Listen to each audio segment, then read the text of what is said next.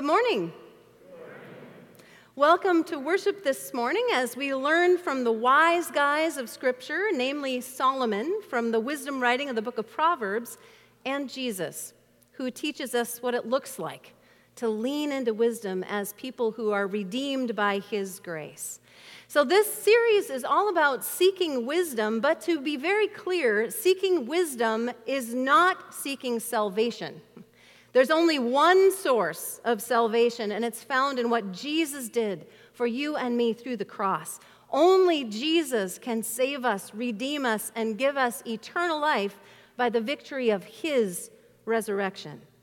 I want to be very clear there is no way of earning or achieving eternal life through wisdom. A wise human being is just as human as a foolish human being.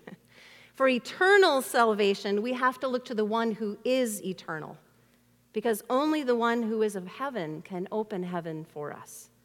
Salvation is the gift of Jesus for all who will receive it from him. So, if gaining wisdom isn't going to earn us salvation, why do it? What's the point? Well, wisdom isn't about heavenly life, it's meant for earthly application. It's about navigating this life well as God's people. Wisdom is a very practical gift of God, and one that's actually quite important to the quality and productivity of our discipleship with people here and now. As Ray Ortlund says so well in his book, Proverbs Wisdom That Works, if we have love but not wisdom, we will harm people with our best intentions. If we have truth but not wisdom, we will make the gospel ugly to people. If we have courage but not wisdom, we will blunder boldly. If we have technology but not wisdom, we will use the best communications to broadcast stupidly. If we have revival but not wisdom, we'll throw the church into reverse gear because even good things applied without God's wisdom can become in themselves idols that we worship.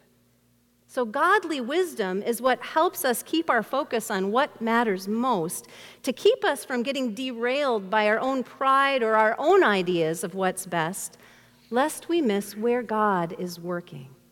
Godly wisdom is how Jesus could both uphold Scripture sinlessly and eat with tax collectors and sinners, with the result of turning their hearts toward the things of God rather than away from them. Godly wisdom helps us take what we know of Him and apply it in such a way that others can see the goodness of it. And I know I would like as much of that as possible. So, how do we grow in that kind of wisdom that Jesus seemed to live so effortlessly? Where do we start? Well, in chapter 2 of the book of Proverbs, we are eavesdropping on a conversation between a father and his son. And the father is seeking to pass on his wisdom to his son to help him grow. And here's where this father starts with an if. In Proverbs 2:1, "My son, if you accept my words and store up my commands within you. Because this is an if, right? This whole conversation is going nowhere unless the son decides he actually wants to grow in wisdom. My friend Rachel and I often use a line about this that she got from her godson when he was little. Once, when his mother was trying to teach him something, seeing him almost paralyzed in frustration, thinking she knew what was going on, she encouraged him, You'll get it. I know you can do it. But she soon found out that wasn't the real problem when his frustrated response to her can do coaching was, I can't want to. I can't want to. Real. I think we can all relate. We all have those days we want to cry out to God or family or coworkers or the world's expectations. I can't want to. I just can't want to today. And isn't that the real hurdle? Because if we don't want to grow, we won't. We'll stay right where we are.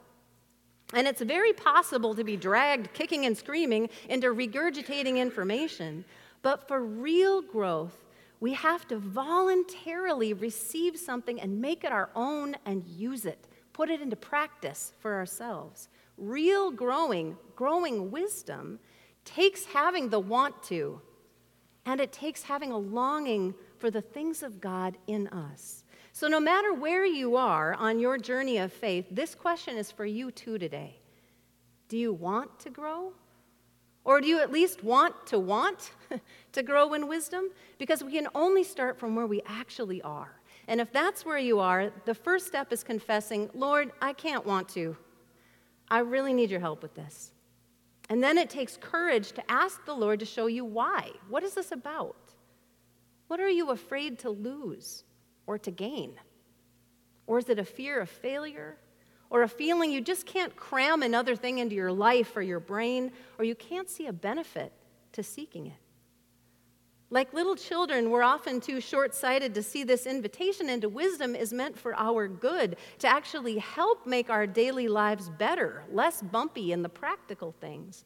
That his purpose isn't to set us up to test us. Life will test us, whether we listen to him or not. He's out to help us make our way through the tests that life will bring, but to navigate them with him, with his peace, his hope his grace. That's what godly wisdom is about practical, day to day navigation through our choices as we learn from His. So, first, to grow, we need the want to. But the second part is just as important. We need to know and accept the one who we're learning from. The Father's invitation to the Son is My Son, if you accept my words and store up my commands within you. If you accept He is the teacher and you are the student, if you choose to accept that His words, that He is worth learning from, now this journey can begin. That's how we start growing because the Lord always has things He wants to teach you and show you and offer you to help you understand how to apply His good news to your life and the lives of others. But all that wisdom sitting on the page of your Bible in front of you won't change anything in you if you're not willing to let it in, to let Him in. Dan Lugo has recently been working out developing some new language around how we grow as disciples. And he's come up with this language to explain where we start that first we need to learn Jesus, and then we trust Jesus, and then we start to imitate Jesus. And that order is very important because we won't imitate what we don't trust, and we won't trust one that we don't know. And that's the same reason the Father in Proverbs 2 started with if. He knew if you're going to grow in wisdom, first you have to feel like you know the one you want to learn from well. You have to know you trust him, that you admire and respect what you see in his life and teaching before you'll receive his words and teaching as something you want to imitate with your life. And in that way, it turns out both the imparting and the growing in wisdom is deeply relational. When you know the one who is inviting you to grow can be trusted and is worth learning from, when you start to realize that he is in this with you because he loves you, that's when the can't want to starts to crumble. When you begin to trust that he actually wants to walk with you because he wants good for you. It starts feeling less like tasks you need to learn or perform or achieve, and more like his investment in your life to give you a new understanding of life that you're invited to share with Him. And honestly, if we don't get this, the whole rest of the book won't matter. So now, assuming we've heard the if, and we've prayed for the want to, and we've accepted our role as the students of this teacher, now let's go back and look at Proverbs 2. My son, if you accept my words and store up my commands within you, turning your ear to wisdom and applying your heart to understanding. Indeed, if you call out for insight and cry aloud for understanding, and if you look for it as for silver and search for it as for hidden treasure, then you will understand the fear of the Lord and find the knowledge of God. For the Lord gives wisdom and from his mouth come knowledge and understanding.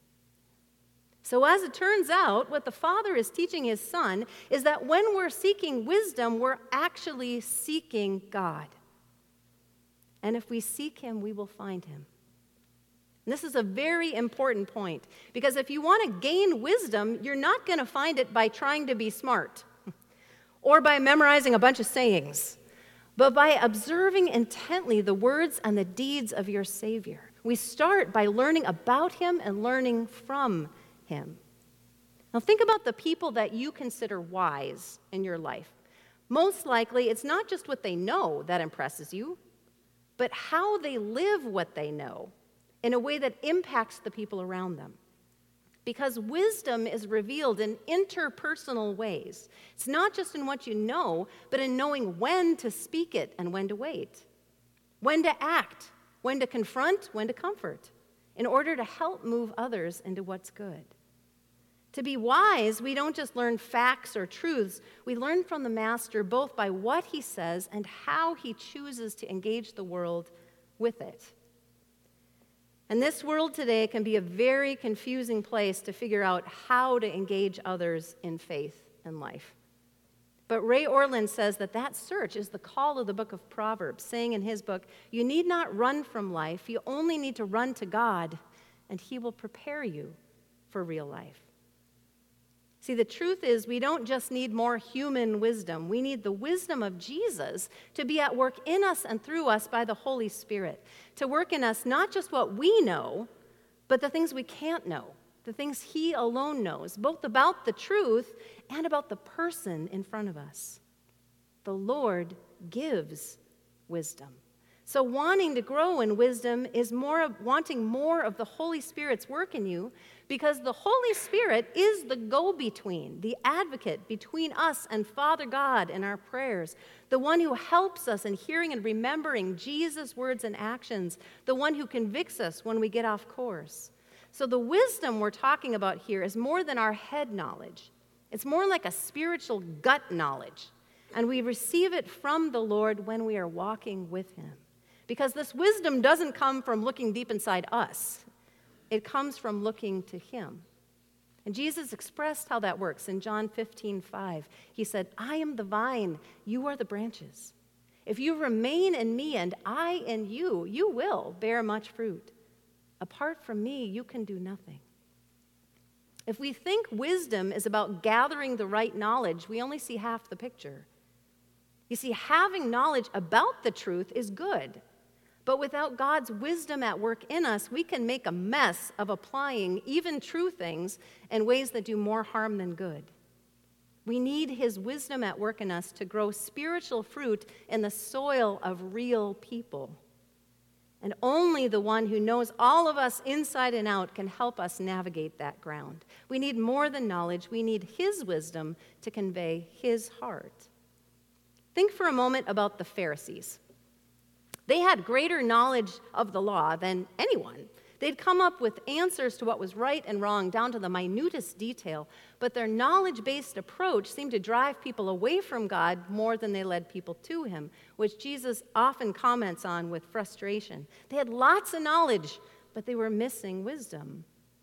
But Jesus' disciples were learning it by seeing how the Son of God was able to draw people into the kind of lives that showed the intention of the law from wherever he found them.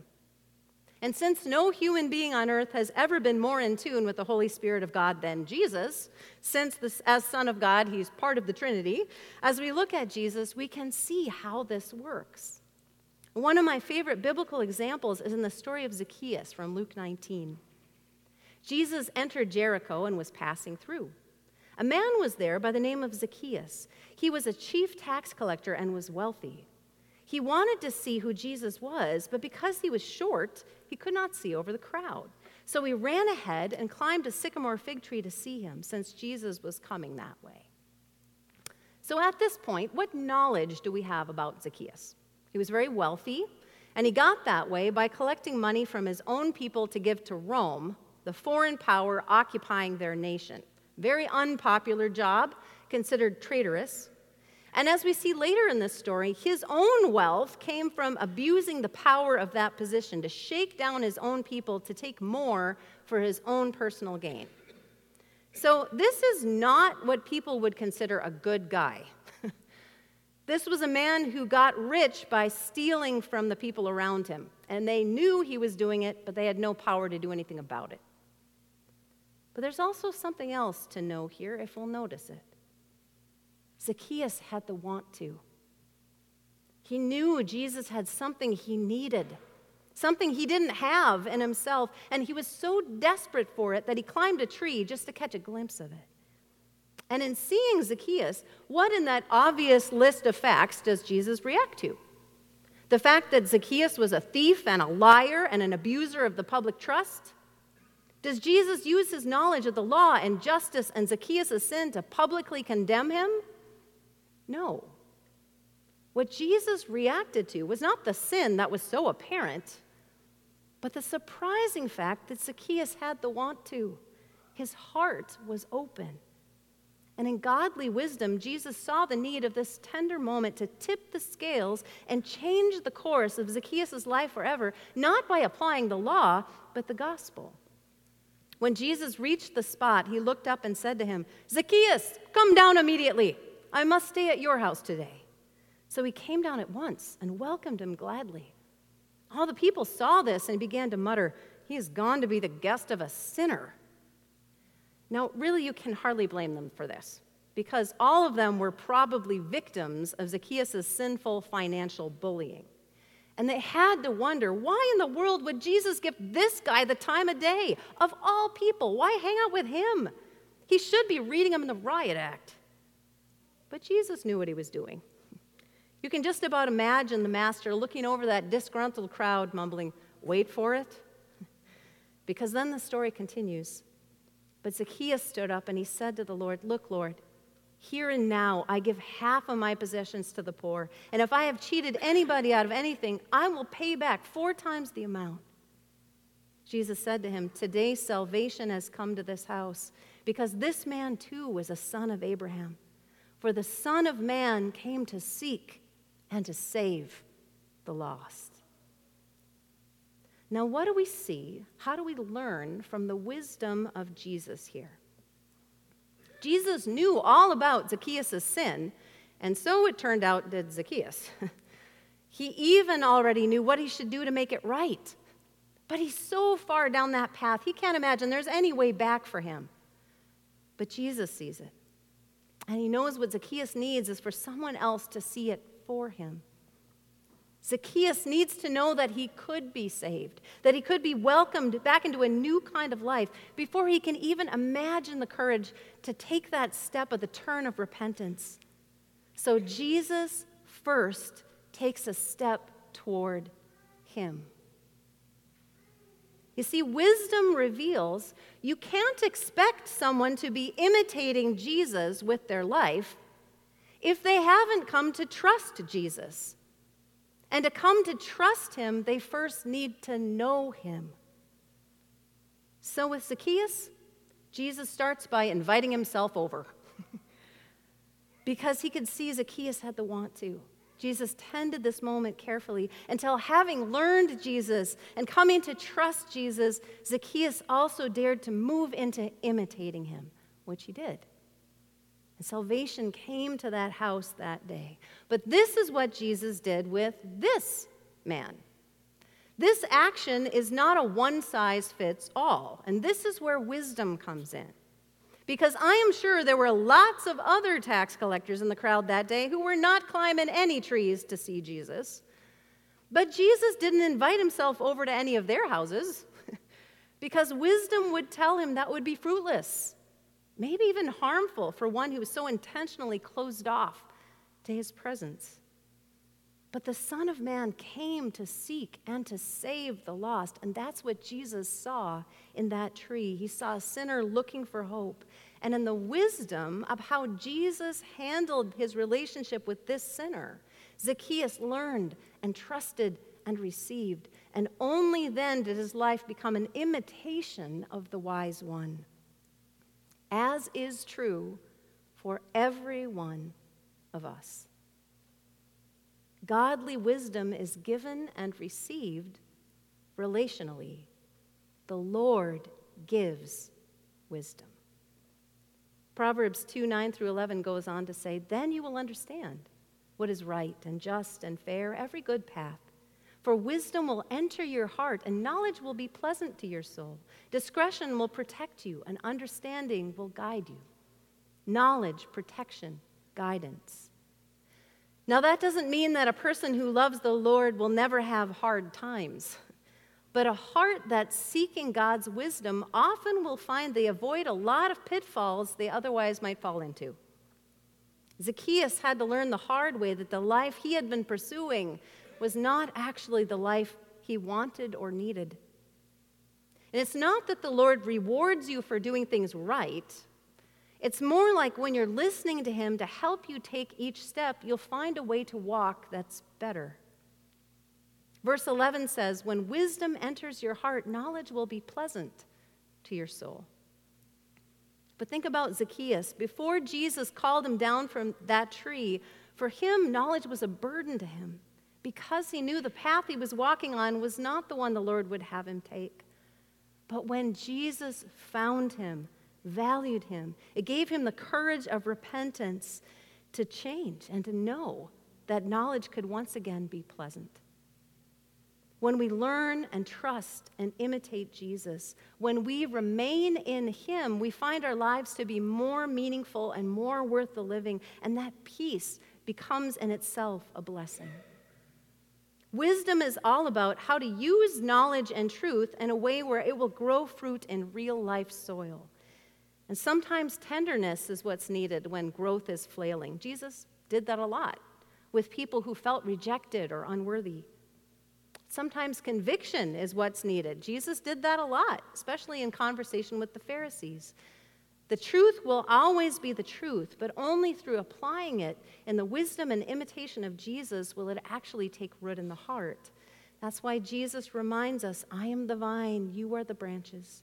If you remain in me and I in you, you will bear much fruit. Apart from me, you can do nothing. So, to sum all of this up, how do we grow in godly wisdom? First, we need the want to.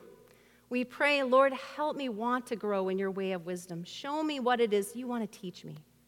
Show me when I'm choosing the pride of my knowledge over your wisdom that will actually produce spiritual fruit in my life and those around me. And secondly, we need to receive and accept our role as student of this teacher as we seek to learn about Jesus and from Jesus. As Proverbs 2 says, we apply our heart to understanding the character of Jesus, the way of Jesus, the teaching of Jesus, the method of Jesus. What do you see in him, in his words and his actions? And having learned Jesus, we dare trust him enough to apply his teaching to our lives, to trust his words, to trust both in his grace and his truth. If you already trust Jesus to be your Savior, to take you from death into life, won't you trust Him to help you navigate this life, these relationships, these people with His wisdom? As we put it into action, we seek to imitate Jesus and the ways we too engage the world around us. Well, what does that look like in your relationships, your conversations, your actions? And then finally, we acknowledge we know we won't always get it right. But the fact is, the Lord cares so much less about you getting it right, He knows you won't always, than He cares about you growing the right heart. And as long as we're living, we're growing as we look to our teacher. Wisdom is God's for best use of this life gift for us. But like the gift of salvation, if wisdom is to be ours, it's also a gift that needs to be received. And receiving anything requires humility. It requires us to see there is something outside of us that we actually need. It requires a teachable, humble heart. Because we're not looking inside us to find this wisdom, we're looking to Him. And that makes all the difference. Let's pray. Lord Jesus, as we seek to grow in knowledge and truth, help us also seek to grow in wisdom that through your Holy Spirit, our lives may lead others to you, Jesus, the one who came to seek and save the lost. We thank you, Lord, that you found us, that you called us your own. And we pray, Lord, that you would help us to remain in you, that our lives may be fruitful vessels of your life in us for the sake of the lives around us. And all this we pray in Jesus' name. Amen.